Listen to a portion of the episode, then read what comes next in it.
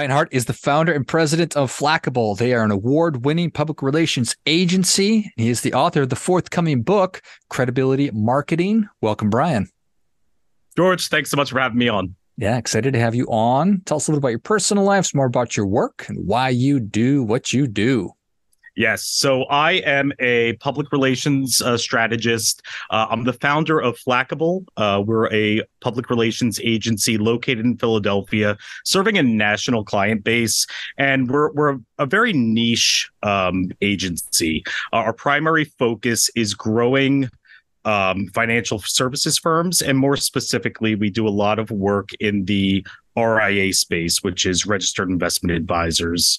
Um, behind the work that we do because public relations means a lot of different things to a lot of different people what i focus on is a concept called credibility marketing also in line with with the title of the book that I'll be publishing.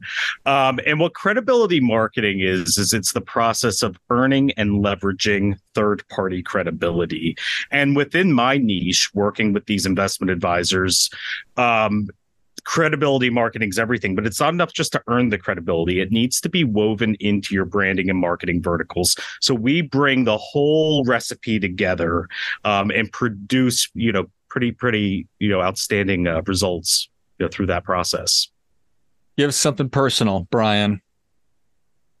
Something personal. Um, well, I I've been a lifelong renter and I just bought a house, so I am excited about that. Um, it is a wild time in the real estate market right now. Um, but I I went in I went in very businesslike. I think being an entrepreneur for the past decade prepared me well for going into a market climate like this. I came in bold and decisive, and uh, I think I had a little bit more luck in this market than I know a lot of other people who are looking for homes are are having because it is a bit of a struggle with such a low inventory and all the other factors that are contributing to that. Bold and decisive. I like it logical approach. You you you learn from your clients who taught you in making big financial decisions. You need to remove the emotion so i appreciate that brian. All right. So i'm interested in digging into all of this. Uh, i wrote down on my notes i'm curious how you suss out pr marketing. I, I understand sales but what what are the intersections there if yeah, well, a lot of it's a lot of it's with my background. You know, the the credibility marketing concept was so natural to me because of my unique journey throughout my career.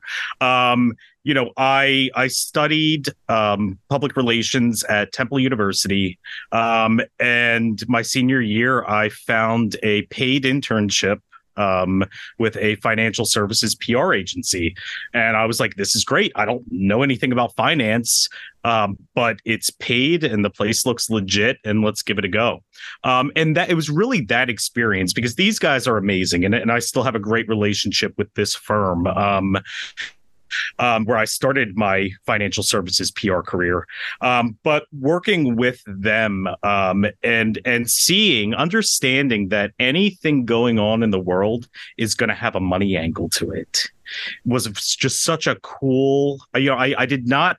I didn't realize back then how versatile financial services communications could be hmm. uh, and how much creativity it allows for where you can connect the dots whether it's a big story in hollywood or sports or you know the housing market or yeah anything else that impacts our lives you know that people focus on whether for entertainment or for just living day to day it's all going to have that money component. So being able to put experts out there to to talk about to weigh in on these stories from that perspective is such a cool type of PR so that that's how I went down that path. Now when I graduated the job market was horrible. So I not only could I not get an, an interview with any public relations agency, you know, upon graduation, um, you know, there just wasn't anything out there. Um, and and eventually I pivoted and found a financial services sales job. And and that's where I started my career. I took the financial PR experience from the internship, leveraged that to get this financial sales job. And I was in the boiler room making 100 150 cold calls a day and it was such an invaluable experience because it allowed me to learn the business development goals of growing financial services practices you know right from the ground floor and it gave me a big advantage when I moved on from there and worked at a big uh, New York PR agency, and then eventually when I spun off to start Flackable. I appreciate that, and invaluable, yes, but not necessarily the most fun in the world. Crushing the phones all day. Tell you what, cold calling like that, you learn a lot about people. You learn a lot about yourself um you know but uh but I wouldn't trade that experience for anything. Um, it, it, does make me a better communicator, a better businessman, um, and and just better within my niche because I had that experience. Sure. So money touches everything. So really, uh, to your point, very invaluable that you got the first hand experience, and there's so many different ways to to connect the dots. There's an art and a science behind most everything as well an art and a science between building a financial services clientele. And I imagine that there's an art and a science behind credibility marketing. Can you tell me a little bit about that? Maybe the metrics and how you think about that? Yeah, no, that's exactly right. So, you know, some people look at um, public relations through an advertising lens. And PR agencies are some of the worst propaganda propagators of that um, because there is a metric called ad value equivalence, hmm. where these PR agencies will go out, get their clients quoted in places and whatnot. And at the end of the quarter, they'll come back and say, look, we got you two million dollars of ad of ad value with with the PR efforts we did. It, it, it's I don't know how they do that with a straight face. I never bought into that metric because PR is not advertising. Advertising has its place. I, I you know, when people say is should it be PR or advertising? I mean, uh, you know, for most businesses, it should be all of the above in a very strategic, integrated way. Now, not all of them have the budget for that. Um, but public relations is not advertising um, you know, public relations, the big thing that you get with PR versus advertising is the credibility factor. You know, think think of a billboard on the on the highway.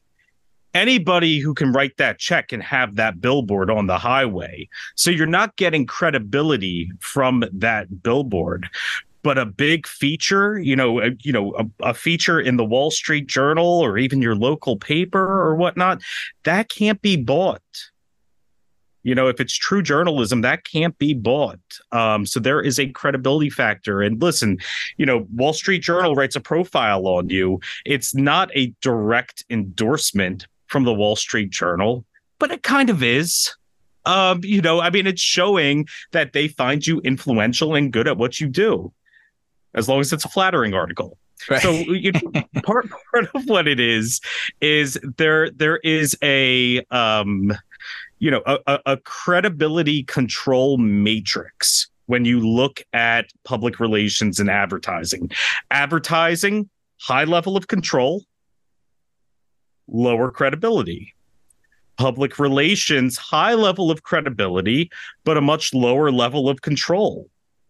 You don't get to go and editorialize an, an, an article after, after it's been printed. Reporters after they interview you as long as they're good and, and, and ethical, they're they're not gonna give you a preview or let you go through and edit it or add hyperlinks or whatever you want to do. You don't have that control factor, but you get the credibility part of it. That makes a that, sense. That is, and and that's something I have to explain, you know, because you know a lot of a lot of the types of clients that I work with, especially those who are new to public relations, which a lot of the ones I work with are. I'm the first and only PR agency that they work with. Um, you know, with them, I have to do a lot of educating out, you know, right from the get go, um, and explain to them how journalism works. You know, I, I I always cringe when I have a client on their first phone interview, and they'll they'll mid midway through the conversation they'll say, "Oh, and off the record," and then start saying things. I'm like, no, you can't. You have you you can't you can't say something and then say, "Oh yeah, by the way, that's off the record." That doesn't work that way. that's something I need to negotiate before I set up the interview. Um, so, but they see it on TV, they think it's a thing. They think it's some kind of legal protection. So I have to educate these clients on you know some basic first amendment principles and and journalism and journalist journalism ethics you know believe it or not i mean these journalists are are by and large very ethical there's bad actors in journalism, but there's bad a- actors in every profession. My profession, your profession, and, and everyone in between. Um, there are going to be the good ones and the bad ones. Um, journalism shouldn't be characterized by the bad ones because, by and large, um, the majority of journalists take a lot of pride in their work, take a lot of pride in doing their work ethically, and they're very good at it. I appreciate that. So it's different than it was 10 years ago and completely different than it was 20 years ago. There's still New York Times and still Wall Street Journal and still, you know, whatever. Um, but now we have the Joe Rogan experience. He's the biggest journalist on the planet or the biggest outlet on the planet, however you want to think about it. So, how do you go about figuring out where am I going to get George and his financial firm PR? Mm-hmm.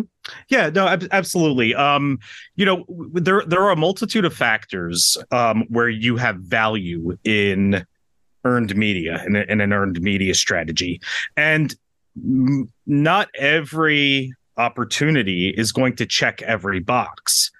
No, I, will take that further. I mean, no opportunity is going to check every single box. So you look at how many boxes you can check. All right, are we talking about a topic we want to talk about? Um, is it hitting the audience that we want to that we want to talk to? Is there credibility behind the outlet and how much credibility are we getting from being quoted or featured in this particular publication? Um, are we going to get a hyperlink back to our website? You know i mean so when you're when you're when you're looking at an opportunity there are so many different factors where you can get value so you got to decide how many boxes do I need to check to make it worth pursuing this opportunity. Um, you know, and, and that's what I help talk to my my clients about. And you know, again, you know, some firms, especially the ones new to PR, they're they're going to want to check every box with every opportunity, and and and it's my my you know duty to educate them that that that if you want to check every box, you're looking for that control factor that you're only going to get from advertising you're not you're not you're not looking for PR if if you want to have complete control over you know an earned media placement because at that point it's not earned. You got to run Facebook that. ads. Yeah, which is awesome, and, and and people should do that. So, okay, so what are what are some of the other big misconceptions or and or what are the big opportunities these days? Yeah, so you know, one thing following the pandemic that that became normalized um, was for broadcast, and I'm talking about traditional broadcast. You know, some of the big cable networks. Again, I work with a lot of financial folks, so you know i'm looking at bloomberg fox business cnbc and so forth um, what the pandemic did was it normalized being able to do appearances via zoom or you know a related platform.